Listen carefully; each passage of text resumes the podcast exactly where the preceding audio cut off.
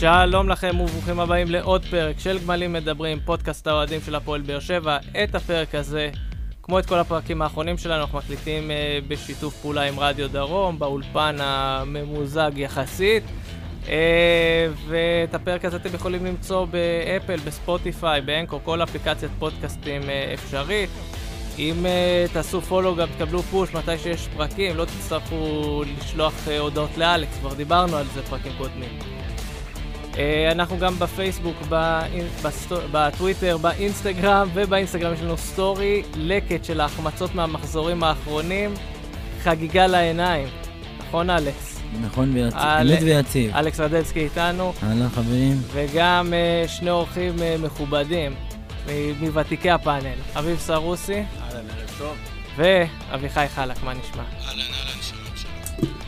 טוב, חברים, אנחנו מגיעים אחרי שבוע כזה בוא עמוס, נגיד, עמוס. עמוס, שני משחקים, אה, התחיל עם אה, תיקו ביתי מול בית"ר ירושלים, הסתיים עם תיקו בחוץ מול אה, קריית שמונה. אה, לפני שנצלול פנימה, מה ההתרשמות שלכם ממה שראינו? שני תוצאות תיקו, אה, תוצאות מאכזבות, תוצאות, אה, חבל, עוד פעם, אה, ניצול מצבים, חוסר ניצול מצבים. אה, שני המשחקים מאופיינים באותו אה, אותו דבר בערך. פעם, עכשיו אה, השווינו גם בדקות האחרונות, גם נגד ביתר, גם נגד קריית שמונה. חבל, כי אנחנו צריכים את הנקודות האלה בשביל להבטיח את הפלייאוף העליון, וכרגע זה לא אה, נראה שאנחנו בדרך הנכונה. נקודה פה, נקודה שם, אנחנו בעיקר אה, ניצלים בגלל תוצאות אחרות. ככה שאנחנו ממשיכים לבנות על זה, אבל אנחנו צריכים לבנות על עצמנו. לאט לאט אה, הפכנו להיות אה, קבוצה ש... לצופה הניטרלי מאוד מאוד כיף לראות אותה. הרבה שערים, הרבה ספיגות, אה, משחק מצד לצד. אה, בלא מעט מה, מהמשחקים שלנו היינו יכולים להכריע בדקות האחרונות והיינו יכולים להיות מוכרעים בדקות האחרונות. כמו שאלכס אמר, זה בעוכרינו בסופו של דבר. אנחנו מפסידים נקודות יקרות. אה, בשונה מאלכס, אני חושב שבסופו של דבר כן נתברג בפלייאוף העליון. לאור התוצאות של המתחרות שלנו ולאור המשחקים שנשארו. אני מסכים עם אביב ממש במה שהוא אמר. אתמול גם אני ראיתי את המשחק עם אלכס ואמרתי לו שאם אבוקסיס היה מאמן uh, במשחק הזה הוא היה נכנס באמצע ומרביץ לשחקנים, uh, בעיקר לשחקני הגנה, זה... לא, כולם אמרו רוני לוי בונקריסט וטטטי וטטטה, נראה שהוא גם, אה, דווקא ההתרשמות שלי ממנו מאוד חיובית. אה, באר שבע משחקת כדורגל מאוד התקפי, זה מה שאוהדים אוהבים. אוהדים אמרו הרי שלא אכפת להם אה, לאבד נקודות, העיקר שהקבוצה תגיע למצבים ותשחק התקפי, אז את זה אנחנו מקבלים. זהו, אבל אני לא פה בשביל הכדורגל, פחות אכפת לי מהכדורגל. אבל בוא, אם כבר נגעת בשינוי הזה, כי באמת טקטית אנחנו רואים קבוצה הרבה יותר התקפית, הרבה יותר טוב. בסוף באיזשהו שלב דברים יתחברו, יתאפסו, הסגל ייראה יותר טוב. ויכול להיות שבאמת הפועל באר שבע פה יוצאת לאיזושהי דרך חדשה, שתאמת גם ברדה קצת הניח את היסודות של קבוצה שהיא מאוד שונה מאבוקסיס. קבוצה שתוקפת, יוזמת, ראינו את זה מאוד טוב גם בשני המשחקים האחרונים בעיקר. המון המון התקפות, זה באמת אתם רואים את זה? כאילו, אתם מייחסים את השינוי למה? למאמן, לשחקנים? איפה, ש... איפה יותר? קודם כל יש שינוי של שיטה. השיטה השתנתה. השחקנים uh, מרגישים אולי יותר חופשיים, uh, הסגנון השתנה לחלוטין, זאת כאילו הפועל באר שבע אחרת, אני לא, לא מכיר את הקבוצה הזאת, אני מתרשם ממש ממש לטובה, ואני כן חושב שאני אהיה בפלייאוף העליון והכל יהיה בסדר, לא צריך להיות בלחץ. אה, נעשה את שלנו העונה הזאת, והפנים שלנו הם כבר מעכשיו לעונה הבאה, אז רק רוצים לסיים בטעם טוב. תראה, ברדה הוא באמת עשה, הוא היה שם בשלב המעבר בין יוסי אבוקסיס ההגנתי, אבל היעיל, לבין אה, קבוצת כדורגל הרבה יותר התקפית, אבל עוד פעם, נכון? אנחנו משחקים יותר התקפי, אנחנו משחקים יותר פתוח, אולי השחקנים באמת משוחררים יותר, באמת אולי מהעול הזה של אבוקסיס, של התדמית הבונקריסטית, אולי באמת משהו השריש בהם, קודם כל להגנה, קודם כל לא לספוג, קודם כל להוציא מה שאפשר. אה, זה ייקח זמן, אנחנו לא מצפים לאיזה קסמים עכשיו, כי אי אפשר להפוך מקבוצה הגנתית, אפורה, שככה, גם אם היא יעילה, וגם לא תמיד היא יעילה, גם אה, הרבה משחקים לא הצגנו את הנקודות שאנחנו היינו צריכים ורצינו, ככה שאי אפשר להגיד שיוסי היה רק אה, הגנתי ויעיל, אלא הוא גם הגנתי ולפעמים לא היה כדורגל, לפעמים לא היה תוצאות גם. כדורגל לא היה? כדורגל לא היה. עכשיו, אני לא יודע, אנחנו עדיין, באמת, עם כל הכנות, צריך להגיד שאי אפשר לטעון על כלכלנו של רוני לוי, הוא לא היה פה הרבה זמן, הוא אימן את הקבוצה. לא, ברור, זה רק משחק שני, כן. אבל אתה... אתה... ברור שאחרי שני משחקים אתה כבר מתחיל לראות ניצוצות של לאן הדברים הולכים. אתה רואה את הקו מחשבה שלו. שוב, עם המגבלות ועם זה שאין לו שחקנים חצי סגל פצוע בערך. עשרה שחקנים, עשרה שחקנים פצועים. איפה היה כדבר? אני הייתי אולי מרחיק ו- וטיפה מהמר שזה מגיע אפילו מלמעלה. אני חושב שגם אלונה שהייתה בין, אה, בין הצופים, אה, ראתה את הסגנון, הבינה שבטח ובטח אם זה לא יעיל, זה לא משהו שהוא טוב להפועל באר שבע. קבוצה שמבוססת ומושתתת על אה, קהל אוהדים מאוד מאוד גדול, שלמזלו של אבוקסיס לא היה במגרשים בתקופה הזאת, והביע בצורה חד משמעית את זה שהוא לא מרוצה ממה שהוא רואה. ו... יכול להיות אבל שאיך שאבוקסיס שיחק, לפחות בתחילת העונה, זה היה משהו שנכון לשעתו עם השחקנים שהיו, ואתה יודע, כל הקטע של אירופה והמשחקים הקשים, הבעיה שגם בליגה מול חדרה ומול כפר סבא הוא שיחק באותו נכון. סגנון, וזה מה שגרם לאנשים ל... אנחנו, אנחנו דיברנו על זה. זאת אומרת, עדיין, נכון, הסגל של הפועל באר שבע הוא לא סגל של אליפות, ובאמת אולי לא לצמרת הגבוהה, אבל עדיין, סגל הרבה יותר טוב, גם מה שיש כרגע, מה שהיה לפני החיזוק האחרון, הוא עדיין יותר טוב מחדרה, ויותר טוב מהרבה מאוד קבוצות בליגה, ומול הקבוצות שבאמת, בלי להעליב, הנמושות של הליגה, מה שנקרא, היינו צריכים לראות הרבה יותר טוב. אם מ"ס אשדוד, בסגל הנוכחי שלה, יודעת לשחק חופשי והתקפי, שיטה שמונחלת בצורה חד משמעית וברורה, אנחנו לא באים להעמיד אוטובוס ואנחנו לא באים לבזבז את הזמן של הצופים, אנחנו לא באים לנסות לגנוב משהו, אז הפועל באר שבע בהחלט, בהחלט יכולה. ואתה יודע, במיוחד, גישה, גישה למשחק לא חייבת להיות, היא לא צריכה להיות מושתתת על שחקן כזה או אחר. מה שאתה אומר זה במיוחד כשאין קהל במגרשים, ואין את הלחץ הזה, ואין את המתח, ואתה יודע, השחקנים פוחדים לעשות טעויות ולקבל שריקות בוז, אין את זה. הם היו צריכים לשחק הרבה יותר משוחרר, הרבה יותר פתוח, וזה לא קרה, אבל אנחנו כבר לא שם, אנחנו התקדמנו ויש אה, מאמן חדש, אבל עדיין, הצהרות הן אותן צהרות. עשרה פצועים, כמו שהזכרנו את זה, זה לא משהו שבאמת אה, ניתן להגיד שאנחנו יכולים לדעת שזה הפועל באר שבע אה, שתהיה. כאילו, באמת, כשהם יחזרו השחקנים הבכירים של הקבוצה, הפועל באר שבע צריך להיות הרבה יותר טובה ממה שהיא עכשיו, ואני מאמין שהיא תהיה הרבה יותר טובה ממה שהיא עכשיו, ורק אז יהיה ניתן למדוד את ההצלחה או אי הצלחה של רוני לוי ושל הצוות המקצועיים. אז בוא נגיד שאי אפשר לטעות על קנקנו עדיין, אבל אה, כן, בהחלט אפשר לקבל אותו בסבר פנים יפות. אז באמת, אה, אם ניגע, דיברנו על המאמן, על השיטה, בואו נרד עכשיו באמת לתוך השחקנים, לתוך הסגל עצמו. אה, חלק התקפי, אנחנו מתחילים לראות איזושהי שלישייה כזו שמתחילה להתייצב. לצערנו, לא, היה- לא יהיה להם הרבה זמן אה, להיות ביחד. אנחנו מדברים על אה, ז'וסואה, על אה, יחזקאל וחתואל, שפתאום שלושתם מקבלים איזשהו קרדיט. אה, עם ורן, השאלה היא, זה היה מול קריית שמונה, מול ביתר זה היה הפוך, ורן עלה במקום חתואל. השאלה אם עכשיו רוני לוי מוצא את השלישייה הזו שבאמת תרוץ קדימה ויש לה את היכולת אה, גם להביא את השערים. קודם כל זה בלית ברירה, ההר- ההרכב שעולה כרגע עם חתואל, ואני חושב שאם נגעת בחתואל... לא, אני אז- לא יודע אם זה בלית ברירה, כי לא, אני חושב שחתואל... לא, כרגע, כי יכול, יכול להיות שגם בעתיד שיחזרו השחקנים והוא עדיין יקבל קרדיט ויפתח בהרכב, אבל כרגע אין לו ברירה, כי זה אה, השחקן, הכוח שיש לו מהסוף בסגל, כאילו, כרגע, אז אין כל- אופציות אחרות. אבל אני שואל אותך שאלה, מבין הפצועים, יש כרגע מישהו שאתה חושב, אולי אלטון?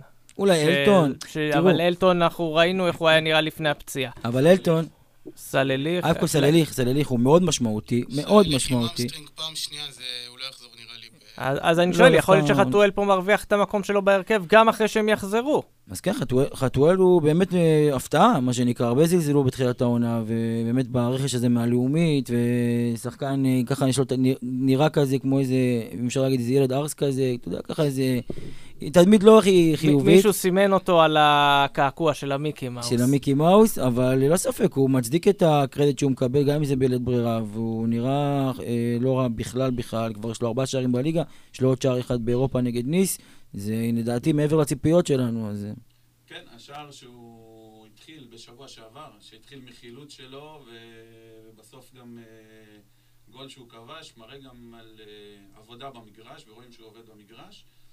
אני חושב שזה שחקן, זו דוגמה מצוינת לשחקן שעם הדרכה טובה יכול להתפתח למשהו, לשחקן טוב. כי רואים שהרבה פעמים הוא לוקח כדור ועם אה, דריבל וראש בקיר, מגיע, נכנס לתוך השחקן ומאבד את הכדור, אבל זה בהחלט משהו שאפשר לעבוד עליו, ועם הכוונה טובה, לדעתי הוא יכול לצמוח ולהתפתח בו. גם, מה, מה כל הזמן אמרנו? שאין מספיק שחקנים שיוזמים. זאת אומרת, גם כמו שאתה אומר, לפעמים זה לא הולך לו, והרבה פעמים זה לא הולך לו, והוא ככה הולך עם הראש בקיר, לפחות הוא מנסה, כי אנחנו.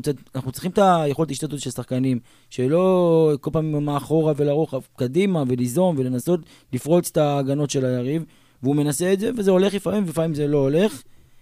אבל אני חושב שאנחנו צריכים לדבר על שילוב ככה שנראה טיפה יותר טוב, שזה ג'וסווה ויחזקאל.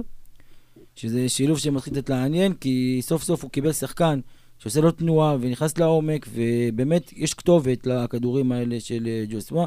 אני חושב שהייתה לו בעיה גדולה, כששבירו למשל פתח, שבירו הוא שחקן, יש לו את האיכויות שלו, שזה הריצה המהירה והכל, אבל הוא לוקח מאוד בטכניקה, והרבה מאוד כדורים שג'וסווה שלח לו, פשוט לא הצליח לעצור אותם, וכאילו ממש לא הייתה כתובת הכדורים האלה. הוא שלח אותם, ולא היה מי שינצל את המצבים האלה, ואנחנו רואים שיחזקאל, שגם כשזה לפעמים לא הולך, אנחנו רואים שהוא מחמיץ גם, הוא לא, בוא נגיד, גולר, אה, שמכל מצב הוא יעשה גול, אבל אתמול, נגד קריית שמונה, הוא עצר את הכדור של ג'וסווה בצורה פנטסטית, לדעתי עם הרגל, וסיים סיומת אדירה.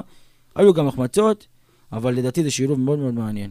בניגוד לשבירו, שהוא גם חלוץ מהיר, אה, הוא הצליח להביא את המהירות שלו ליתרון, והוא כן מצליח אה, לעבור שחקנים. הוא הצליח לחטוף לאיתמר ניצן כדור ולסחוט את הפנדל. את הפנדל נגד בית"ר. אז הוא, הוא בהחלט מביא את, את המהירות הוא, שלו כיתרון למשחק. הוא החזיר לנו אחרי מה שהוא עשה לנו נגד, כשהוא היה עם אשדוד. הוא סחט את הפנדל מלויטי, עכשיו הוא החזיר לנו נגד בית"ר. רק שג'וסווה לא ניצל את זה לצערנו הרב. ו- ובאמת, כאילו, אז אנחנו רואים יחזקאל ז'וסואה, החלק ההתקפי כזה מתחיל לקבל את הדחיפה שהוא צריך, וחיכינו לה הרבה מאוד זמן. השאלה היא מה קורה מאחורה, כי מאחורה, משהו שם עדיין לא, לא מתחבר, גם, אתה אומר, שחקנים, מחליפים וזה, אבל אתה מצפה מהשחקנים להיראות קצת יותר טוב. זה טעויות לפעמים שהן מאוד מאוד קריטיות. ממי אתה מצפה? ממי? באמת אני שואל. עמית ביטון לא שיחק חצי שנה, הוא בלי... לא, עמית ביטון לצורך העניין, עמית ביטון לצורך העניין, אני גם לא מאשים אותו, אני גם, יש לי... אני קצת בספק עד כמה הוא גם מישהו שהייתי רוצה לראות אותו עולה מהספסל. אבל uh, אם נדבר על uh, טאה, נניח שמקבלים את ההזדמנויות, ושחקנים שהם קצת יותר מנוסים, קיבלו איתה שזה... בעונה וחצי ממש גרועות. עונה וחצי ממש מתחת לכל ביקורת. זה התחיל בגול העצמי שלו שנה שעברה מול מכבי תל אביב. וכדור השלג לא עוצר, אז אולי עכשיו שאלחמיד איתו, אז קצת אה, זה יחזיר לו את הביטחון העצמי. אבל אם לא, כולם רואים, אין יותר מדי מה להרחיב. אני אעשה לך ספוילר, לא בטוח שזה יעזור, כי שניהם משחקים ביחד בנבחרת, וזה גם לא נראה... טוב, משחק ההגנה הוא חוליית ההגנה נקרא לזה, לא משחק ההגנה. חוליית ההגנה בעיניי היא החוליה שצריכה הכי הרבה תיאום. וכל עוד אנחנו עם מצבה כזאת גדולה של פצועים, וזה גם משהו שאם וכאשר הפצועים יתחילו לחזור מהפציעות, רוטציה תצטרך אה, להיות, כי זאת עונה לא רגילה.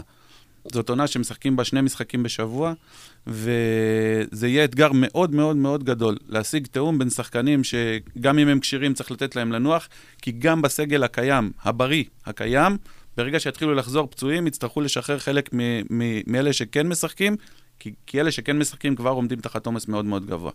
אנחנו רואים את זה, מיגל ויטור הוא גם, הוא משחק אומנם, אבל אנחנו יודעים שהוא לא כשיר ב-100%, גם היו התלבטויות לגביו, אם גם המשחק האחרון, גם נגד בית"ר. ככה שחאתם אל-חמיד, והוא הגיע, וגם הוא, אנחנו יודעים שהוא נפצע וגם הוא יצא, אנחנו לא יודעים מה המצב שלו כרגע. כמו שאביב אמר, חולת ההגנה משתנה כל הזמן, גולדברג נפצע, נכנס טוויטו, עמית ביטון פותח מגן ימני. קשה, קשה מאוד באמת לבקר מצד אחד, וקשה מאוד אה, להגיד, אה, להתבאס ולהגיד שזה המצב. כי זה לא מה שיקרה, זה לא מצב אופטימלי. אנחנו מסתכלים על העונה הבאה כבר, בתוך תקווה, מתוך איזה תקווה ורצון, שבאמת אנחנו נתייצב, ויהיה לנו סגל בריא וחזק, ואולי המצב יהיה באמת, יהיה פחות עומס לשחקנים, ואז נוכל באמת, אה, כמו שאביך אומר, לטעות על אה, קנקנם של כולם, גם של ההגנה וגם של אה, המאמן, אבל כרגע זה קשה מאוד, זה קשה מאוד, כל כך הרבה חיסורים, כל כך הרבה אה, רוטציות. רק ו... לפני שבועיים איבדנו את שחקן ההגנה הכי טוב שלנו, העונה ללא ספק, אה, שכולם מסכימים את זה, על זה את בררו. אה, אתה יודע, זה גם מכה לקבוצה, ו... וזהו, וואלה, מלי, מה אני אגיד לכם, הוא עושה הכל, הוא ממש ממש נותן מעצמו... רואים בכל משחק, הוא לא כל כך אה, שח- השחקן המושלם, אבל כששחקנים נותנים 100% אז אף- אף אחד לא יבוא אליהם בטענות. לא, גם רואים שבמסגרת ה- זה שהוא נותן מעצמו הרבה יותר, גם רואים את גרף ההתקדמות שלו. כן, לגמרי. גרף ו- מאוד מאוד מתון, אבל קבוע. כן, רואים שמאז שהוא הגיע, וזו דוגמה מצוינת לשחקן שלמרות שלא לא הלהיב בהתחלה, והציפיות ממנו היו גבוהות יותר, אני מזכיר לכולם, בריירו הגיע כמשלים ל... הוא- למלי. הוא היה הבכיר מלי. הוא היה וברר- הבכיר כן. מבין הצמד, ובפועל זה יצא הפוך. לפחות ל- לפי ההתחלה. זה, אבל אה, ככל שהוא מקבל את ה... הוא קיבל את ההזדמנות, הוא גם בלית ברירה, כי לא היו אחרים, אבל בסוף זו דוגמה טובה, והיא צריכה לשבת בראש של כל מאמן, שאם אתה נותן אמון, ואמון ארוך טווח, זה בסוף uh, מגיע. אגב, אם מסתכלים על הסטטיסטיקה, אז גם רואים את הגרף התקדמות שלו, כי רואים שמבחינת הדיוק במסירות יש שיפור באמת חבל על הזמן. הוא דוחף יותר קדימה, הוא מוסר באמת, אה, אה, בהתחלה הוא משחק אחורה ולרוחב, ועכשיו באמת הוא מוסר הרבה יותר קדימה ומסירות מדויקות הרבה יותר. הוא נתן כדור נגד אה, ביתר זה היה, או שכבר נגד, נגד ביתר? ליחזקאל, אה, ב- זה קריית שמונה, אני כבר לא זוכר משני המשחקים. כדור גדול, כן, כן, נגד, נגד ביתר. בית"ר. כדור גדול אה, לגול אה, בשביל יחזקאל, אחד על אחד, השאיר אותו, ככה שגם ברמה, בכדורים המסוכנים להרחבה הוא משתפר. אנחנו רואים ב, גם בתיקולים, בחילוצים, באמת, הגרף התקדמות שלו מאוד יפה. אני עדיין מצפה משחקן 50 לתרום יותר מבחינת מספרים, יותר, אה, אני מאמין שכן, הוא, כי לפי הגרף, אני מאמין שהוא כן יכול להגיע לשם. הוא יימדד עד סוף העונה, אני מעריך. אבל באמת, מבחינת ההקרבה והלחימה שלו, זה באמת אה, ראוי לכל ציון שבח, ובאמת כל הכבוד. מלי, לדעתי, בתקופה הזאת, שאנחנו באמת עם הרבה מאוד חיסורים, ושחקנים חסרי ניסיון, צעירים והכול, הוא סוג של סוגר את הפינה, הוא באמת, הוא משחק בשביל כמה שחקנים. החיסורים של בריירו, הוא משחק בשביל כמה שחקנים, הוא מקריב את עצמו, ואני יודע, אחרי ביתר ירושלים, אולי לא פרסמו את זה ולא יודעים את זה, הוא יצא עם רגל מנופחת. רגל מנופחת, והוא בעצמו היה בספק למשחק נגד קריית שמונה, והוא עדיין פתח. לא, הוא, מביא, את, האקסטרה הזה. הוא שומר על הכדור, הוא שומר על הכדור חבל על הזמן. הוא מביא את האקסטרה הזה בלחימה, גם בדקות כן. הקשות. צריך לזכור, באמת, שחקנים בישראל לא רגילים לשחק שני משחקים בשבוע. זה הרבה, זה, זה קשה. אבל בארגנטינה כן. אז... אה, ארגנטינה, בוא נגיד, רמת האינטנסיביות שם גם במשחק אחד זה כמו של שני משחקים כאן, כן. אז אה, רואים שכשהמצלמה עוברת על הפרצוף שלו בסוף משחק, גמור. הוא, הוא, רואים שהוא קשה לו והוא נתן את הכל על, נכון, על נכון. המגרש. ואתה יודע שזה זה משהו שלדוגמה קצת חסר לנו בפועל באר שבע של התקופה האחרונה, שלפעמים אתה רואה שחקנים, כאילו עושים טובה שהם על המגרש, שחקנים שכזה לא באמת נותנים את המאה אחוז שלהם, וכיף לראות שחקן זר שעושה את זה. שוב, אנחנו רוצים שזה גם יתרגם ל- למספרים ולתוצאות, אה, אבל בהחלט, אני אני יש לו אוסיף, עד סוף העונה להוכיח את עצמו, ואם הוא ימשיך ככה, הוא גם יגיע לשם. אז אני אוסיף ואני אגיד שבאמת ראינו שכמו שאביב הזכיר, היה לו קשה להשתלב בהתחלה, והוא לא ראה את ההרכב בהתחלה, ועד שהוא נכנס לכושר, וגם אמרו מה, מה קורה איתו, ובאמת, זה לא היה נראה טוב בהתחלה. ו... והוא ממש כמו מקצוען, הוא לא התייאש, הוא נלחם באמת וחיכה להזדמנות שלו, והוא קיבל את ההזדמנות שלו, והוא משקיע, והוא רוצה להוכיח שבאמת הוא, הוא גם אם לא מצפים, הוא לא, לא מביא את היכולת שאולי ציפינו, לה, אנחנו רגילים לאובן ולקשרים מהסוג הזה, שהרבה יותר אה, אה, אטרקטיבי, מה שנקרא, בוא נגיד, מבחינה התקפית ודברים כאלה, אבל עדיין הוא, הוא באמת, הוא ראוי להערכה על ההשקעה שלו ולנסות להוכיח מול יציעים ריקים, והוא לא מכיר את הקהל של הפועל באר שבע, והוא לא יודע מה זה הפועל באר שבע. זה לא פשוט להגיע ל, ל, כזר לקבוצה, בעונה כזאת שפשוט לא, לא, לא מחובר לשום דבר, והוא יציעים ריקים, מבחינתו זה כמו משחק אימון. ובאמת לתת מעצמו כל כך הרבה השקעה, כל כך הרבה הקרבה, זה ראוי להערכה, וכל הכבוד. אביב אמר אה, קודם שלאבוקסיס, אה, לא- שלאבוקסיס היה מזל שלא היה קהל, אז למלי אין מזל שאין קהל, כי לתחושתי, אם היה קהל, כל הגליצ'ים וכל הפעולות לחימה האלה היו זוכות להערכה הרבה. יותר מאשר שרואים את זה בטלוויזיה. בדיוק. זה גם דברים ש... טוב, אנחנו עוד פעם נגיד את זה, שלפחות במשחק מול ביתר גם אה, היינו ביציע, אני ואלכס, וכשאתה במגרש, שכבר שכחנו מה זה, כי זה לפני שנה, אביב עושה לנו פרצוף, איזה מושחתים עכשיו שאמרתי את זה. אבל אה, שנה כבר לא היינו במגרשים, ומי שזוכר את החוויה הזו יודע שלפעמים במגרש אתה רואה דברים שהטלוויזיה לא קולטת, כי אה, הוא עושה את הפעולות האלה שלא מול המצלמה ולא באזור של, ה... של המשחק, ומלי כל הזמן בתנועה עושה את הפעולות, עושה את הקטנות האלה, שאני אומר לך באמת, גם הקהל היה דוחף אותו, כמו שאתה אומר, היה מרים אותו, והגרף הזה היה הרבה יותר מהיר. אה, ובאמת, באמת, אה, שאפו למלי על הדברים האלה. לפעמים גליץ' ברגעים של לחץ, של אה, שחקן, שאתה רואה שפתאום נותן משהו שהוא מעבר, יכול להרים אצטדיון שלם. לגמרי.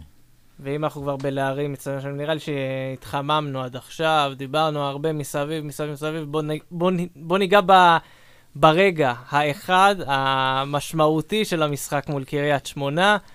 לא שערים, לא ספיגות, לא כלום. דקה 94, כרטיס צהוב שני לג'וסואה. מה יש להגיד כבר, זה כבר- אני, כבר- אני, אני אגיד יש לך... מלא, מלא, מלא, מה זה מה לא. אני, אגיד לכם ככה, קודם כל אני אתן את הדעה הצנועה שלי והמסויגת, קודם כל, אני כל פעם שמדברים על שופטים, אז אני חייב לתת את הגילוי הנאות, שאבא שלי ואחי הם חברי איגוד השופטים, לא, לא, לא, ומכיר את כולם, ואני אנסה להיות מאוד, אה, מאוד הוגן עם, ה, עם מה שאני הולך להגיד עכשיו. פוקסמן אולי צדק מבחינת חוקה, אולי, כי אם תחשבו אם זה לא היה צהוב שני, אולי באמת היה מקבל צהוב וסבבה, אבל טעה בצורה חמורה בשיקול הדעת. 20 שניות לסיום, חצי דקה לסיום, אתה לא מרחיק שחקן כזה, אם אתה מרחיק שחקן כזה, זה נטו להראות כאילו אני בעל הבית עכשיו ו- וכאילו לעשות שופוני, ובעיניי אין בזה יותר מאשר אה, עוד מקרה מוזר של שופט בישראל שלא יודע, ל- לא, זה לא קשור לז'וסואה. אלה לא. שופטים שלא מבינים את הלך הרוח של המשחק. ואת תפקידם, ואת תפקידם. באמת זה, כמו, דווקא אנחנו לא, אנחנו לא אוהבים להצדיק את uh, קופמן ולצד אותו, כי בדרך כלל uh, הוא לא איזה דמות uh, ככה שאנחנו אוהבים, אבל היום דווקא בשידור הוא ממש יצא uh, על השופטים, והוא, ממש, והוא אומר, אנשים באים לראות את ג'וסווה משחק כדורגל. למה הוא מקבל על דבר כזה אדום? על מה מוציאים שחקן כזה, כשהוא בעצם בשביל זה קונים כרטיס? אז באמת השופט, עם כל הכבוד, עם כל השיקול דעת, שופט צריך להוציא אדום ולהתערב במצב קיצוני. דקה 95, בעיטה חופשית ששחקן מוציא לפני, את הכדור, שריקה לפני הזמן, עם כל הכבוד לחוקה, ואנחנו כבר יודעים שאיגוד השופטים, מה הם יגידו במחר מחרתיים? הם יגידו, השופט פעל לפי החוקה. זה, זה מה אה, שאני אומר, אין בה השפעה לפי החוקה, נכון. אבל יש גם היגיון, זה לא רק אה, אז- לפי אז- הספר. אז כשאיגוד השופטים רוצה אה, לגבות את השופטים שלו, הרי הוא מבין שיש דבר כזה שנקרא שיקול דעת במשחק כדורגל, הוא יודע את זה, איגוד השופטים וכל מי שחבר באיגוד הזה, אבל הם רוצים לגבות את השופטים שלהם, ואם פעל לפי החוק, הם יגידו, הוא פעל לפי החוק. תודה רבה, התעלמו לגמרי משיקול הדעת. פוקסמן טעה אתמול פעמיים. בפעם הראשונה הוא טעה כשהוא ביקש מג'וסואל לחכות עד שהוא יגיע לרחבה, כדי שהוא יוכל לראות מה מתרחש בתוך הרחבה בזמן שג'וסווה מרים. ג'וסווה לא הרים כדור לרחבה, הוא הוציא כדור קצר. באופן כללי הוא אגב שזה- לא היה חייב לבקש ש- ממנו לחכות גם- לשריקה. גם אם הוא ביקש. הביצוע של ג'וזווה בפועל מבטל את הצורך בבקשה שלו, ולכן יצא שאת הכרטיס הצהוב השני, שהוא אחד, שזו הטעות השנייה שלו, היא טעות בשיקול הדעת, היא, היא, היא לא הייתה רלוונטית לסיטואציה כבר. הוא לא היה צריך בכלל להמתין שהוא יגיע לרחבה, כי הכדור לא יצא לכיוון הרחבה. ו... וה- והדבר הכי חשוב זה באמת מה שאלכס אמר. שופטים צריכים להבין שהם לא הצגה. הם צריכים להיות אלה שגורמים להצגה להיראות ול... ו... ולהמשיך בלי שאף אחד נפגע ובלי ש... ו... וכשהדברים מתבצעים כמו שצריך. זהו. ומה שראינו אתמול זה היה פשוט הצגה של שופט. הוא החליט שהוא ה... הוא השואו, והפרו את מה שהוא ביקש, ולכן... איזה אגו, איזה, יש לך באת כאילו, באמת, בוא'נה, מה, תן קצת כדורגל, זה מצב, זה, הוא פגע פה ישירות גם באותה, כי יכול להיות שהמצב, אז אנחנו יודעים שאחרי זה הרים את הכדור אה, מדמון, ועם כל הכבוד, המסירות של מדמון וההגבהות שלו הם לא בדיוק כמה ההגבהות של, של ג'וסבו שאנחנו יודעים, שגם מחצי מגרש הוא יכול לתת כדור לשחקן לראש או לרגל. הוא גם פגע פה בתוצאה באופן ישיר, גם אם זה בשנייה האחרונה של המשחק, גם אם זה במצב האחרון של המשחק, הוא פגע פה בסיכוי לנצח את המשחק הזה מעבר לזה, וכמובן, הוא גם גרם לכל מה שקרה אחר כך, אנחנו יודעים שג'וסווה הוא שחקן, אוקיי, בסדר, אה, בוא נגיד, הם יכולים להגיד, זה בעיה שלו, אבל עדיין, אנחנו יודעים שג'וסווה הוא שחקן שגם כשלא נעשה לו עוול אז הוא מתעצבן, אבל במיוחד שנעשה לו עוול אז אדרבה מוציא. זאת אומרת, הוא, כל הסיפור הזה, בגלל טעות בשיקול דעת, הביא את ג'וסווה גם מה שקרה אחרי המשחק, בחדר הלבשה וכל הסיפור הזה. אז uh, בגלל מצב כזה, אנחנו כנראה, בגלל טעות של שיקול דעת, אנחנו הולכים באמת לאכול אותה, וגם יכול להיות שזה יהיה לנו בפלייאוף, יכול להיות. אני חושב שזה לא רק שחקנים עם טמפרמנט גבוה כמו של ג'וזואה היו מגיבים כמו שהוא הגיב אחרי המשחק. נכון. זו סיטואציה שהיא היא לא הוגנת בעליל, ויכולה להוציא כל שחקן מדעתו, גם שחקן שלו, גם, לא, גם שחקן שהוא לא... אבל כאמור, הסטיגמה. אבל כאמור, הוא באמת סיפק את ה... מה שכבר כולם מחכים לו כל הזמן, לנפילות, לנפילות האלה שלו, לטעויות האלה שלו, ליציאות ולעצבים האלה שלו, והוא סיפק להם את זה. קשה לבוא בטענות, כמו שאתה אומר, כל שחקן זה יכול לקרות לו. אבל כשג'וסווה עם כל ההיסטוריה שלו, ועם כל התקשורת שמחכה לו כבר, ובאמת, ורק מחכה לו הנפילות האלה, כאילו, באמת, זה, ככה, זה, ככה זה מרגיש. אתם יודעים, היום בטוויטר, החשבון user של ONE פרסם סקר, אה, מה היה רשום שם? תזכיר לי. זה- יוסי. זה לא רלוונטי, אני לא אגיד לך, משנה, זה לא פשוט משנה בצורה זה בצורה כי- מזלזלת, כי זה זה בצורה- חלק- זה חלק מאיזשהו קרנבל שלם שהתחיל במחזור הראשון עם המרפק לאלמוג כהן, ששוב, ז'וסואה עשה את הטעות עם הזה והיה צריך להיות מורחק. הוא לא צריך לאכול אותה בגלל שהשופט שם החליט אה, להתעלם. עכשיו, זה כבר נהיה פסטיבל, וכל פעם שקורה הדבר הכי קטן איתו, עוד פעם ג'וסואה בעיות, ועוד פעם זה, וההוא שולח אותו על המטוס חזרה, וכל... וכולם מה שהכי מדהים, רוכבים שיש על הסיפור אפילו הזה. טרשטוק באמצע משחק, שכל השחקנים מנהלים טרשטוק, וזה לא משהו חדש ולא משהו ייחודי לג'וסווה, הוא באמת, שחקנים מנהלים טרשטוק באמצע משחק, וגם הרבה פעמים אחרי משחקים, המ- ה- המ- ה- אנשי קווים, המראיינים, אחרי המשחק שואלים את השחקנים מה היה עם ג'וסווה שם, ואז הוא אומר, השחקנים עונים, היו trash talk כמו חלק מהמשחק ונגמר. אבל הם מחפשים את זה, הם מחפשים את זה, ותמיד בשידור, אם ג'וסווה מדבר, הנה ג'וסווה עצבני, הנה הוא מקלל, הנה זה... אה, חבר'ה, מה, רק ג'וסווה עצבני? רק אה, ג'וסווה מזמן במשחקים, רק הוא מנהל trash talk, רק הוא לוקח קשה דברים. מה, מספיק עם הדבר הזה כבר, מספיק. יוצרים לו תדמית של בן אדם, באמת, כאילו הבן אדם הכי עבריין שהיה פה בכדורגל מאז ומעולם, והיו פה שחקנים באמת מגעילים, כמו אפילו יוסי אבוקסיס, היה שחקן הרבה יותר אלים והרבה יותר עצבני. גם כמאמן לא היה גם חסר לו. כמאמן הוא לא זה, אנחנו ראינו אתמול את ניר קלינגר, המאמן הדגול, אתמול רב יוצא על השופט ויוצא עליו הכל. למה אין פסטיבל שלם סביב הדבר הזה? למה? אני לא מבין את זה. אה, אז אני רוצה קודם כל אה, להתחיל מהסוף, לבוא ולהגיד אחר כך על הבלגן שג'וס, שג'וסווה עשה, סוג של אה, להוסיף חטא על פשע, כי כמו שאמרתם לפניי, גם שחקנים הכי הכי שלווים בעולם, כשמרחיקים אותם ולא בצדק, הם אה, משתוללים. אבל אני רוצה להתחיל קודם כל מההתחלה, מההתחלה לגמרי, מהעובדות היבשות. בדקה ה-50 ג'וסווה בא להוציא כדור. השופט הסופר עצלן הזה לא רצה שהוא יחדש את המשחק ואמר לו ג'וסווה תחכה. עברו משהו כמו 20 שניות, ג'וסווה אה, חידש את המשחק, השופט רץ אליו ונתן לו אזהרה, אמר לו אה, לא לחדש את המשחק עד שהוא שורק. המשיך המשחק, היה מהרגע הזה ועד לדקה 95 מלא אמוציות. זה כל הזמן גם קורה בדקה 95. היה מלא אמוציות, היה מלא שערים, היה משחק שבעצם משחק עולם ומלואו. ו... ושוב פעם, בדקה 95 אה, השופט אומר לו לא לחדש את המשחק. עוד פעם עברו משהו כמו 15-20 שניות. זה לא שהוא אמר לו אל תחדש והוא שיחק לו בפנים. עכשיו, העניין הוא שחמש דקות לפני, שחקן של uh, קריית שמונה, עם uh, כרטיס צהוב, עושה פאול על שגיב יחזקאל, שיש כאלה שהיו אומרים שזה פאול בכלל של אדום ישיר, לא מקבל צהוב, לא מסתכלים, לא בודקים, לא חושבים, ממשיכים את המשחק, השחקן יוצא פצוע, אז אם על פאול כל כך אגרסיבי אתה, אתה אה, בעצם אה, לא מוציא צהוב, המשחק כבר הסתיים, דקה 95. מה אתה חושב, שאתה איזה גבר גדול? שאתה איזה... לא יודע מה, אני, את האמת אני אגיד לכם, באמת, בנימה אישית, לא חס וחלילה בקטע מתנשא או משהו. עד אתמול לא ידעתי מי זה בכלל הבן אדם הזה פוקסמן. היום כל היום, פוקסמן, פוקסמן, פוקסמן. מי הוא בכלל? מי אתה? אתה בסך הכל שופט זוטר.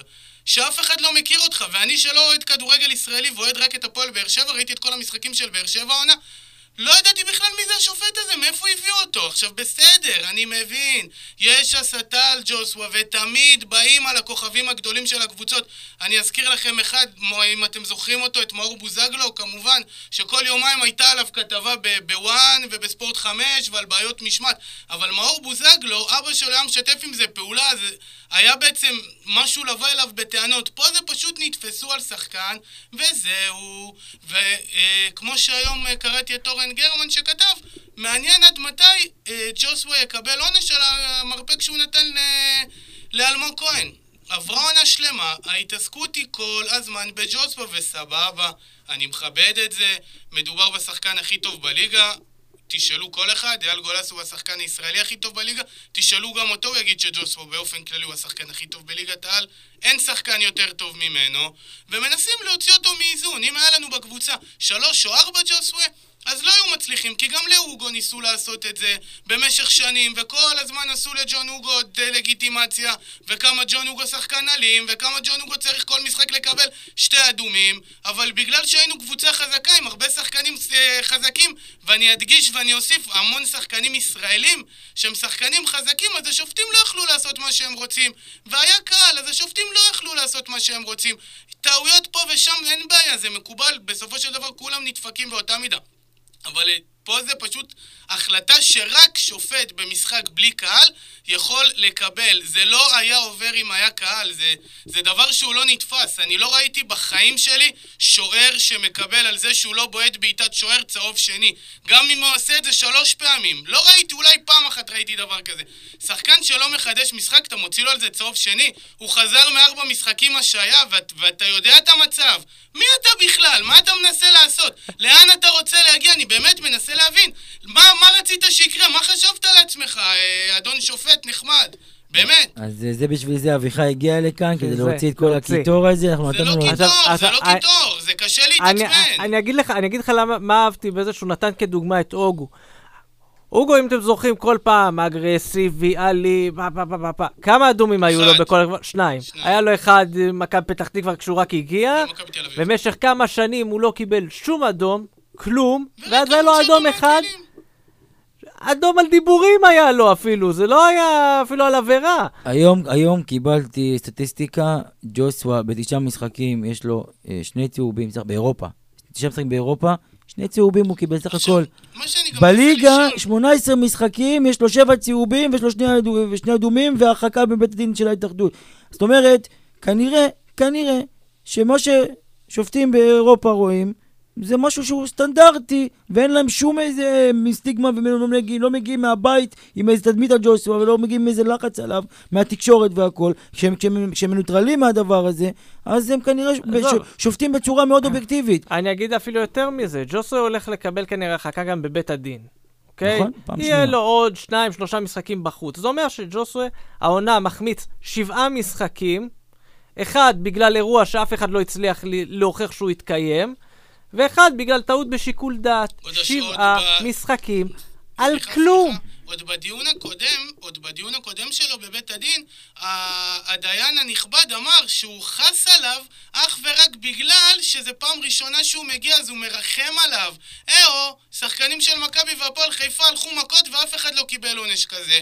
אה, אלירן עטר נגח בשחקן, עשה לו זידן ולא קיבל עונש כזה, וג'וסווה, אז הוא בעצם מצאו שעיר לעזאזל. הם חיכו שהוא יגיע לבית הדין הזה, הם חיכו לזה הרי. עכשיו, אני לא מבין גם מה הם מנסים לעשות. מה הם חושבים, שבמקרה כזה קורה, מה, אוהדים אומרים, יאללה, תעיפו את ג'וסווה? הם לא, הם לא מבינים שכל מקרה כזה אוהדים יותר אוהבים אותו, יותר מחוברים אליו? יותר רוצים שהוא יישאר בשביל להראות ולהוכיח? האוהדים צמאים לקהל, האוהדים, האוהדים צמאים לראות אותו בעיניים. ומה שלא יהיה, אנחנו נרצה שהוא יישאר בשנה הבאה בכל מצב ובכל מקרה, ואף לא שופט ולא אוהדים של קבוצות אחרות ולא עיתונאים ולא כתבים לא יגרמו למשהו אחר, זה הכל. ודווקא אני אהבתי, וזה דבר אחרון, אחרון, אחרון, אני מאוד אהבתי את התגובה של רוני לוי אתמול שהייתה רגועה ולא מתלהמת. זה היה מאוד אינטליגנטי ויפה בעיניי. אה, אנחנו לא צריכים שגם ירחיקו את המאמן. אה, את הדברים הם יגידו בבית הדין. אם אני אישית עם אלונה ברקת, אם אני הייתי מייעץ לאלונה ברקת, הייתי אומר לה כן לשים כמה לירות ולהביא עורך דין רציני, ולא יועץ או משהו כזה. תשיג פעם. אחת שישלחו איזה, איזה עורך דין רציני לשם, שיראה להם, אין מה, שתיקח את שמעון מזרחי מצידי. זה, זה פשוט כאילו לא... יש פה תחושה של אי פריות. אז שיגידו, אוהדי באר שבע בוכים, אוהדי באר שבע, אין לי בעיה. אני, אביחי, בוכה ומתלונן על החלטות של השופטים במשך כל העונה הזאת. כן, תחזיר לי את השתי נקודות, אביב, שגנבו לי מול חדרה. תחזיר לי את השתי נקודות שגנבו לי מול חדרה. לא, לא, הם לא אצלי. אתה מבין? תחזיר לי את כל המשחק, את ה... יכול להיות גם את המומנטום שאבד. זה כבר היינו מבטיחים את הפלייאוף העליון, אבל הכל קשה, ושוב פעם אני אומר, אנחנו נהיה בפלייאוף העליון, ונסיים מקום שלישי, והכל יהיה בסדר. אני סיימתי. אני, אני רוצה להמשיך את מה שאביחי אמר. בוא נדבר רגע על הנקודה אולי הכי חשובה בסיפור הזה. אמרת שבעה משחקים אה, בחוץ, והוא לא האשם היחידי. הוא לא האשם היחידי, כי מועדון שנתן לעונש כמו ארבעה משחקים לעבור בשקט, אה, גם אם זה שקט יחסי, הוא אשם. והתוצאה של אתמול היא תוצר ישיר של מה שקרה בהרחקה של ארבעה משחקים. לא יכול להיות, לא יכול להיות, ששחקן מקבל ארבעה משחקים על מה שהוא עשה, ובוא נניח שהוא עשה את מה שאמרו שהוא עשה, לא רועדת אה, מנהלת, אה, המנהלת לא רועדת אחרי מה שקרה עם העונשים של הפועל ומכבי חיפה. שום מידתיות, שום הוגנות, ו... והתוצאה לפנינו. העונש רואים את זה גם בדיוק, ב- בדיוק, מה זה, בתגובות. מה זה? התוצאה לפנינו. פרסו להם את את אגב, העונש. אגב, אגב, אני רוצה שהפועל באר שבע תבוא אולי לפרוס את זה ותבקש. לתשלומים. רגע, הרי למה פרסו להפועל חיפה לתשלומים את הדבר הזה? כי אמרו, יש לנו שחקנים, חולי קורונה, פצועים זה, אין לנו סגל. אז הנה בבקשה, הפועל באר שבע, שתבוא ותגיד, אנחנו, הסגל שלנו גם פצועים, אז שז'וסווה יר- ירצה את העונש הרחקה בגביע הטוטו. בגביע הטוטו בעונה הבאה, הכל? בסדר, אנחנו נחתים אותו לעונה הבאה. אה, אבל אני אגיד לכם מה, משהו קטן, זה מישהו שאני מאוד מעריך את דעתו, אמר לי לפני כמה שבועות, עוד כשדיברו על כל מיני שחקנים כאלה ואחרים שיגיעו בחלון העברות. הוא אמר שג'וסווה, מלבד זה שצריך להאריך לו חוזה, הוא חושב שהגיע הזמן שהפועל באר שבע תפסיק לשתוק, תתחיל לדבר, וכחלק מהסיפור הזה, גם צריך לבנות פה קבוצה של, של שחקנים רעים. רעים כאלה, כמו ג'וסווה, שחקנים שבאים זה... ו- ואין מה לפחד מזה, יש דוגמה היסטורית, אומנם מענף ספורט אחר, מדינה אחרת, ב-NBA, בשנות ה-80 הייתה קבוצה של דטרויט, ה-Bad Boys. זה חבר'ה, מה שנקרא ערסים אחד-אחד, הובילו את הקבוצה הכי רחוק שאפשר. אז לפעמים לא צריך, אנחנו לא עמותה, ולא, יש קבוצות שהן יותר ארגוני חסד מאשר קבוצות כדורגל. לפעמים צריך להפסיק להיות הילדים הטובים, צריך להתחיל יותר לראות ו- את, ו- ה... ובהקשר- את התכלס בהקשר בהקשר הזה. למה שאמרת, אתמול חתם אל-חמיד גם היה אחרי המשחק ביחד עם ג'וסווה, הלכו וצעקו שם על השופטים ביחד, וזאת אומרת, חתם אה, רק הגיע, אבל הוא מאוד אה, מעורב מאוד מבחינה, מהבחינה הזאת, חתם גם יודע. לאן הוא בא. חתם יודע לאן הוא בא. יוסי, לא זכור לי שמישהו כעס על מכבי תל אביב על זה שהם חילצו את אה, השוער- הצעיר הטוב בגילו בעולם, כן. אחרי שדחף את אבוקסיס והיה... ניצלו איזה פרצה שם ניצלו בזה. פרצה, ואגב, זה... כל הכבוד להם. אני אומר לך, הלוואי? הלוואי? על כל קבוצה. מישהו שינהל את העניינים המשפטיים, כמו שמורן מאירי מנהל את העניינים. במכבי תל אביב. הבן אדם עושה קסמים, באמת. מה שהוא עשה עם רייקוביץ' זה כסף, ואני בטוח שאם מורן מאירי לצורך העניין היה צריך לייצג את ג'וסוי במקרה של היריקה עם ריקן, הוא היה יוצא בלי כלום, ואם uh, מורן מאירי צריך לייצג אותו עכשיו, הוא יוצא בלי כלום. למה? כי בחרו פה בכל מיני קווים מאוד רופסים, אני חושב שהפועל באר שבע ויתרה מהר מדי בסיפור של ההרחקה שלו אז, ואני חושב שגם עכשיו הפועל באר שבע... אבל היא עתרה, היא עתרה לבית היא הדין. עתרה אה, לבית הדין, ואני חושב... אותנו מה... אני חושב שהיה אפשר, אה, בוא נגיד, אה, לקחת את זה רחוק, כי הרי הסיפור של רייקוביץ', ממה, ממה זה התחיל? מזה שהחליטו, אמרו, אוקיי, זה בית הדין, זה מה ששווה בית הדין שלכם, בואו ניקח את זה לבית משפט. לא בשביל שבית משפט יבטל את העונש, אלא שבית הזמן. משפט, לא, בית משפט יגיד שההליך היה לא תקין. זה גם מה שניסו גם עכשיו לעשות עם באר שבע.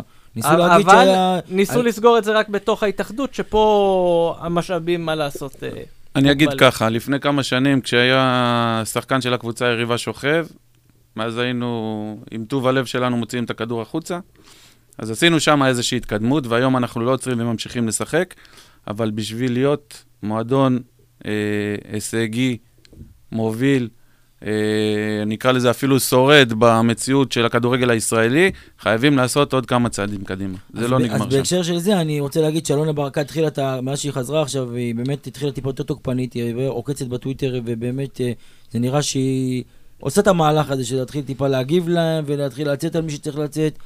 זה לא מספיק, ואני חושב שהיא צריכה להיות זה יותר. גם אם תספוג ביקורת מכל מיני אוהדים של קבוצות אחרות ומכל מיני אנשים, היא צריכה להמשיך בקו הזה. זה ה- צריך להיות יותר ממוסד, זה יופי. חייב להיות יותר ממוסד. אני אגיד לך מה, הביקורת של האוהדים, קבוצות אחרות. לא מעניין אותי. נכון, זה לא מעניין. זה לא מעניין, מה, איזה קבוצה שלי או שלהם? נכון. אגב, גם יוסי, אני אגיד לך משהו כזה, קבוצות נדפקות באופן כללי. ביתר נדפקת, אה, סכנין העונה, ממש ממש נדפקו ובצורה לא ספורטיבית בעליל, אבל פה במקרה הזה זה לא שיש איזה משהו נגד קבוצה, יש משהו פשוט נגד שחקן ספציפי, זה כל הזמן אותו שחקן ספציפי, וזה מה שמשגע אותי. אם היה עכשיו, היו באים אתה לא ואומרים... יכול להפריד את זה, זה- הם לא. פוגעים בו כי הם יודעים שהם מחלישים את הפועל באר כי הם שבע. יודעים שהשחקן הכי טוב בארץ משחק בהפועל באר שבע, אז כאילו, מה, לא הגיוני שהשחקן הכי טוב בארץ, הפועל באר שבע הביאה אותו. בקבוצה שבכלל לא מתיימרת לקחת את האליפות. אז כן? כואב להם ו- וקשה להם עם זה, אז הם מנסים להפיל בכל דרך, ומבחינתם, ביום שהוא יעלה על מטוס ויעזוב פה את הארץ, הם יחגגו, ויפתחו שמפניות. הם אה, מעדיפים אה, שיהיה פה שחקנים משעממים ושנהיה קבוצה... לא, הם מעדיפים שהם זה, ש... אנחנו צריכים להתעסק באמת שרק בעצמנו, ואם אנחנו רוצים להתעסק בעצמנו, הם מעדיפים ש... תעשי לו טלפון, תחתימי אותו לשנה הבאה, תורידי פאניקה, ת, ת, ת, דווקא מהרי, מהמשבר הזה, חשבתי שזה יקרה כבר בהרחקה הקודמת, תראו מהמשבר הזה העצמה, ואל תיתנו לבן אדם לדרוך. אז מכאן אני פונה בקריאה נרגשת בפעם לאלונה המי יודע ברקת, כמה. בפעם- די, היא מתה אה? בסדר, בדוק. אז תסגרי את זה כבר די, כי גמר, גמרתם עלינו עם כל המשא ומתן הזה, תני לי שקט לעונה הבאה, אני לא ישן בלילה בגלל הדבר הזה. כל מה שאני רוצה בחיים זה שג'וסווה יחתום לעונה הבאה, ומהסיבה העיקרית, ויהיה בריא, זהו. שיהיה בריא, אבל מהסיבה העיקרית היא שאני רוצה לחוות אותו עם קהל בטרנר נכון, של 16,000 איש, של 14-16,000 איש, שכשהוא שם את הגול הזה, הוא, שהקהל, כבר הזכרתי את זה כמה פעמים, הקהל פורץ למגרש, הקהל יפרוץ למגרש, יחבק אותו, או שהוא בעצמו יעלה ליציע ולגוש של הארגון, של האוהדים. זה שחקן של קהל, ואנחנו ראינו אותו בהתחלה, בהתחלה שהוא הגיע, את איך הוא התרוצץ ממקום למקום, בכל, בכל מקום במגרש הוא היה, הוא חייב את האטרף הזה. אז עכשיו בלי קהל, הוא משחק ב-50% יכולת, הוא משחק בהליכה, תחשבו עם קהל, עם אווירה, עם עידוד, עם שחקנים שקוראים בשם, עם אוהדים שקוראים בשם שלו, זה יהיה פה פשוט טירוף, השחקן הזה יוציא מעצמו פי שלוש ממה שהוא מוציא את זה עכשיו. אתה יודע מה, מה, איזה תמונה אני רואה עכשיו ב, בעיניים שלי? קהל חוזר, ניצחון ביתי על מכבי תל אביב, או השחקנים אחרי המשחק הולכים לכיוון הדרומי, וג'וסווה לא איתם על הרצפה, ג'וסווה יושב בלי חולצה על המשקוף אה. ומרים את הקהל. עם הידיים. אה, אבל עד שזה יקרה, ובינתיים עדיין בלי קהל, אה, ונאומי הלמה אין קהל שלנו כבר עשינו, כן, עשינו סתם. יותר מפעם אחת. אה, יום ראשון, הפועל תל אביב אה, מגיע לטרנר. אה, אגב, ביקור ראשון של אה, כוכב הקבוצה לשעבר, בן ביטון, בטרנר, מאז שעזב אותנו. בהחלט אה, ב- בן ב- נ- נשבר ונחמץ הלב, למרות שהוא בפורמה לא רעה, בן ביטון. בן ביטון עכשיו נכנס להפועל תל אביב, מבחינתם כאילו נפל עליהם איזה משיח, נראה לי משמיים, מתלהבים ממנו, חבל על הזמן. הבקיע שער מול אשקלון, אשקלון... בישל שער עצמי, שער מה עצמי. יותר מזה? תשמעו, הפועל תל אביב במצב, אני לא רוצה לדבר על הפועל תל אביב, כי בסוף זה יבוא לאחורינו והם ינצחו אותנו. לא, לא, הפועל תל ש- אביב נמצאת כרגע, כאילו בוא טובה, בוא נגיד כן. ככה, הפסד מול מכבי חיפה אבל- לגיטימי וזה, אבל אבל בהתחלה, אבל- שבעה משחקי ליגה ללא הפסד, אבל רק עד ש- המשחק כשהוא הזה. הגיע, כשהוא הגיע בן ביטון מבחינתם, זה שחקן באמת מהרמה הגבוהה, כי מבחינתם זה באמת הרכש שחבל על הזמן, והוא בינתיים מצדיק את הרכישה שלו. אה, סך הכל בוא צריך להגיד את האמת, בן ביטון הוא מגן לא רע, כאילו זה לא עכשיו, הוא באמת, הוא אצלנו לקראת הסוף הוא היה בירידה, אבל הוא שחקן שלקח אליפויות והוא היה מרגיש- מגן... בוא אה, נגיד, בשביל קבוצה שרוצה להישאר בליגה... גם בשביל, גם בשביל יותר מזה, גם בשביל יותר מזה. בן ביטון זה לא המגן שקבוצה שרצה לאליפות, אבל זה מגן לכל אבל אני לא יודע, אתה יודע מה, אני לא יודע אם הוא כבר ברמה של נניח אה, לקחת קבוצה לאירופה. נניח אם אשדוד עכשיו הייתה לוקחת אותו בתור המגן שלה, במאבק על אירופה. אני לא יודע אם הוא עדיין שם. לא, הוא אף פעם לא היה שחקן שמוביל קבוצה. הוא היה שחקן שמשלים. אה, בהפועל באר שבע, אני חושב, שש שנים? שבע שנים? שבע. שבע שנים. אה, השחקן הכי יציב. הכי יציב. אה, ידעת מה אתה מקבל ממנו. לטוב ולרע, מה שנקרא. כן, יציב. לא אמרתי אה, כן. שחקן ענק או שחקן גרוע, יציב. היו לו שנים ממש כאילו, תשמע, תחשוב, העונה עם אינטר בסנסירו, היינו בעונה הזאת, הוא ממש טוב. כאילו. ועדיין, לא היו לו עונות שהוא בישל עשרה בישולים נכון. וכבש, ולא היו לו עונות שהוא היה קטסטרופה מתחת לכל ביקורת. אם אנחנו מוצאים משחק ספציפי כזה או אחר לטובה או לרעה, בגדול שחקן מאוד מאוד יציב, ואף פעם לא היה שחקן שעשה את ההבדל. עשה את העבודה שלו, פועל שחור, השלים טוב את הפאזל כש... בקבוצה של שנות האליפות, ולא יותר מזה.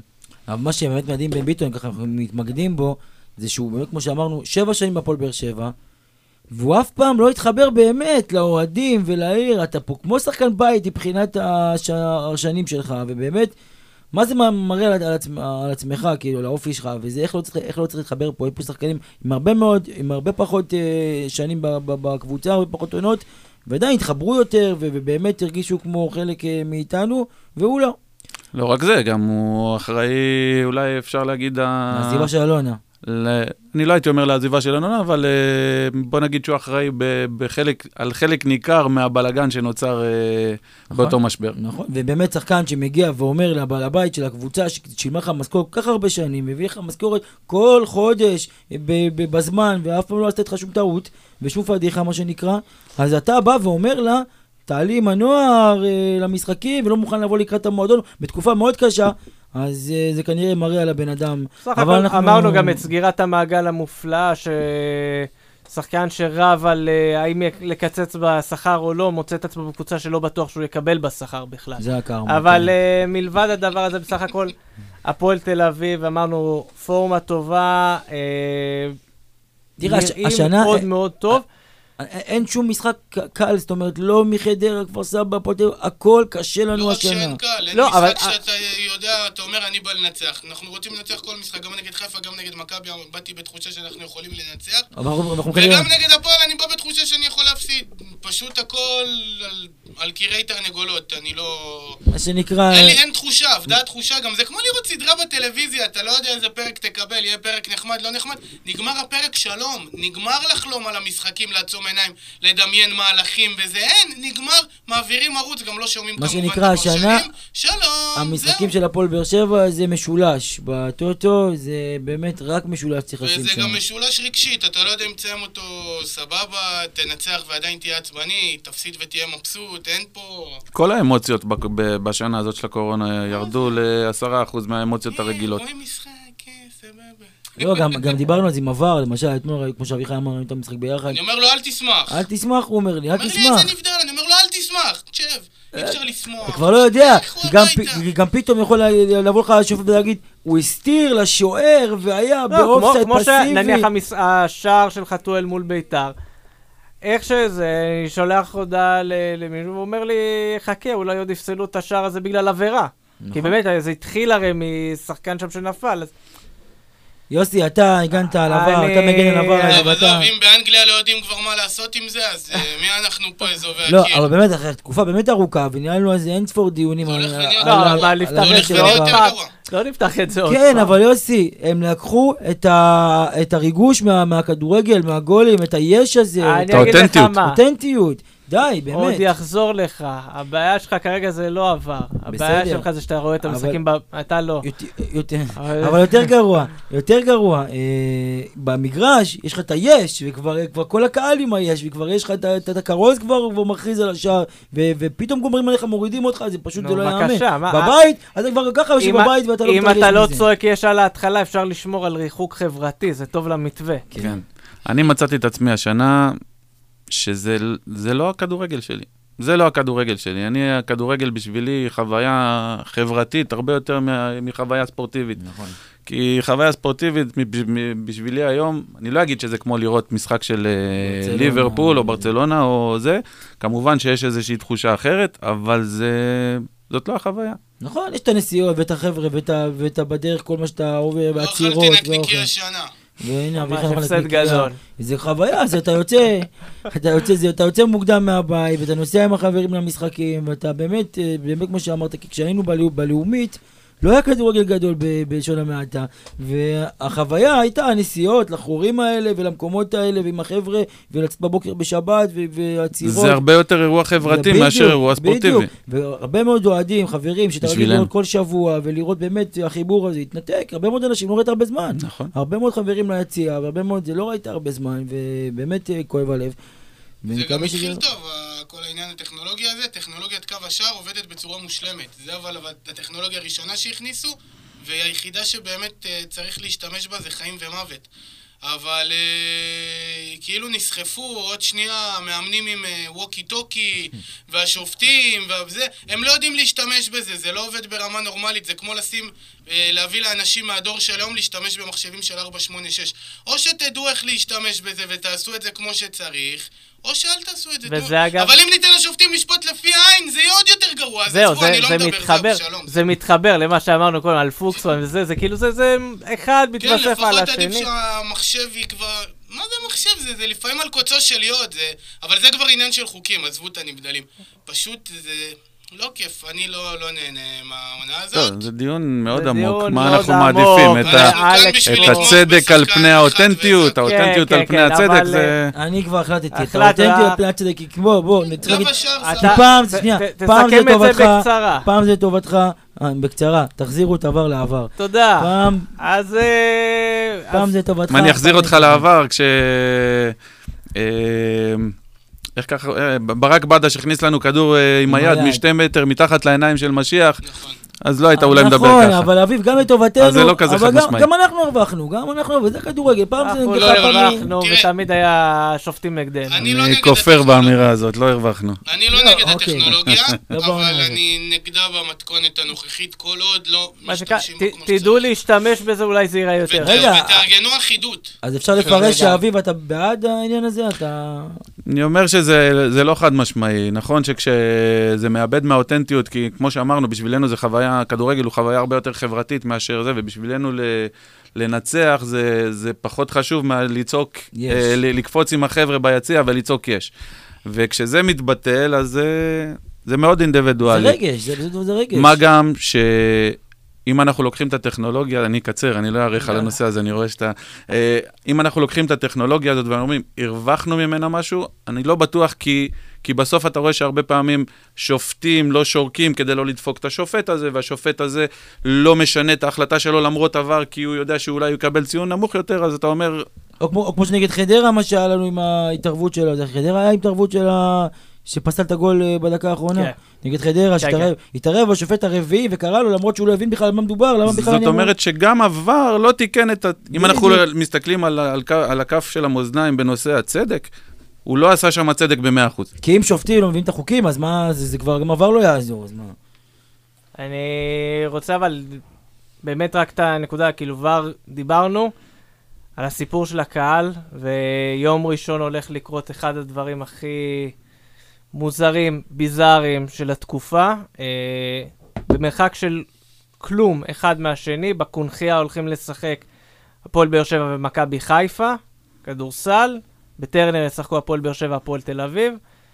בטרנר אין כניסת קהל, בכדורסל 300 אוהדים, המינהלת שם מאשרת, גם הכניסו למשחק האחרון.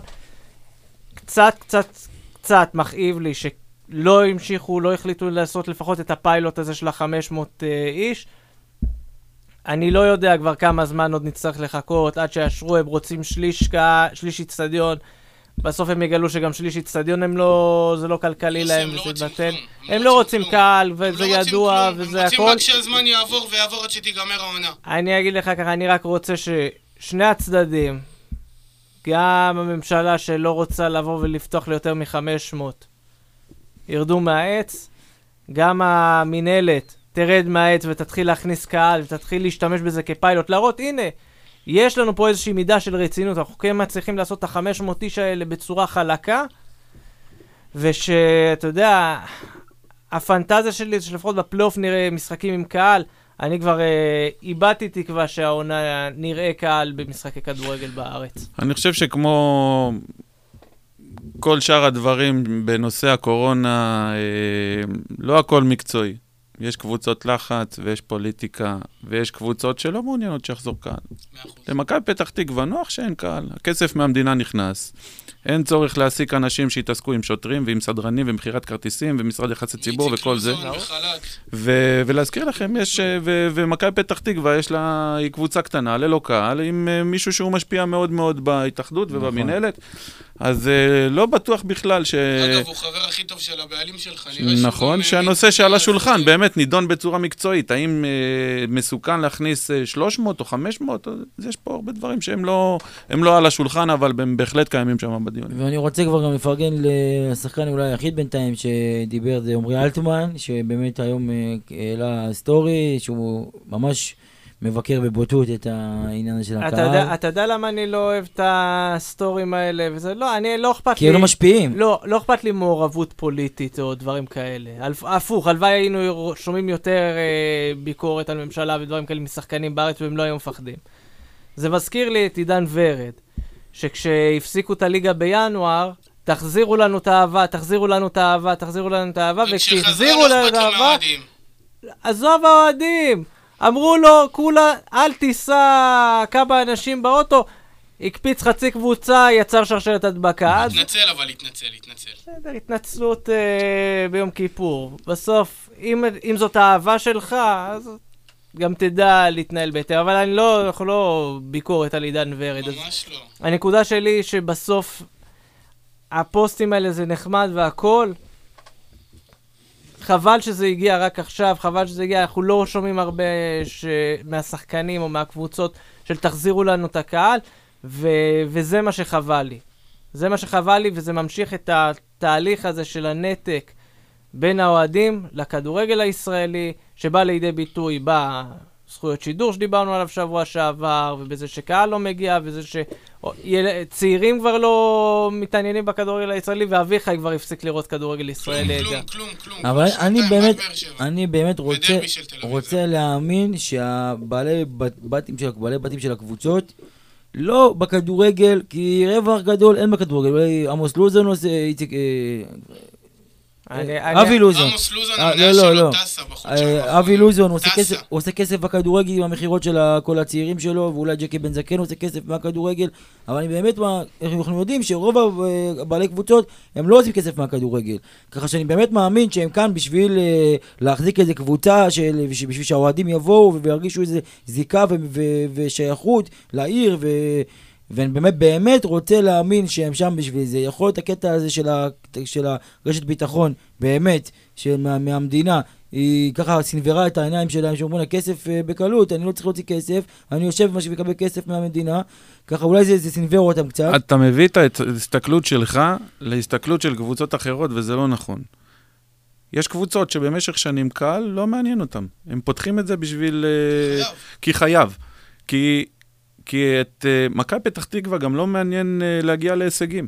היא קבוצה שמושתתת על פיתוח שחקני אה, נוער ומכירה ל- ל- ל- לקבוצות גדולות באירופה. זה הכל. אז קהל. לא מעניין אותם, והכדורגל והליגה בארץ לא מעניין אז אותם. אמרתי אשדוד. זו פלטפורמה כדי לטפח נכון, צעירים גם ולמכור אשדוד, אותם. גם ג'קי בן זקן, המטרה שלו נכון. היא להרוויח כסף, וזה נכון. הכל, לא אכפת להם, אבל יש קבוצות אחרות, יש אפילו, אפילו כפר סבא, יש את- הגרעין של את הקהל שלה, ו- ואת ה- איזה חיבור לעיר מבחינת אה, מועדון ו- וקהילה ודברים כאלה, יש גם במורים היותר קטנים מהפועל באר שבע או ממכבי חיפה או מכבי תל אביב, עדיין יש איזה גרעין אוהדים שמחובר, ואני באמת רוצה להאמין, כמו, כמו נתניה למשל, נגיד בסגל, דווקא נתניה זה מועדון גדול, אז אה, שהוא כן מחובר, כי הוא שם בשביל הקהל, הוא בעצמו אוהד. זה בדיוק כמו מובטל. אם אתה נותן לו דמי אבטלה, הורדת לו את האינטרס לחזור, יפה, לחזור אז לעבוד. יפה. בדיוק. יפה מאוד.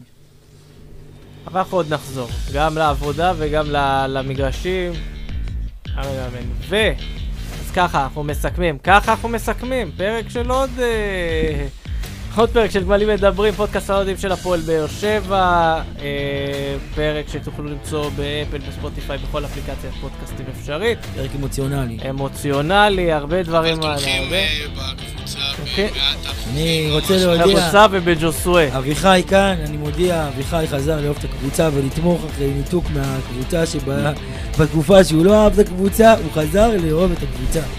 ואת כל הדברים האלה גם תוכלו לראות בפייסבוק, ובטוויטר, ובאינסטגרם. באינסטגרם אנחנו מנסים לגייס את בני אלבז עכשיו שישיר שיר ל- למענו של ג'וסואה, ג'וסואה הזכאי. אה, אלכס רדנסקי, תודה, תודה רבה. לכם. אביחי חלק, האביב סרוסי, תודה תודה רבה. שהתארחתם, היה כיף. ורק בשורות טובות. ו-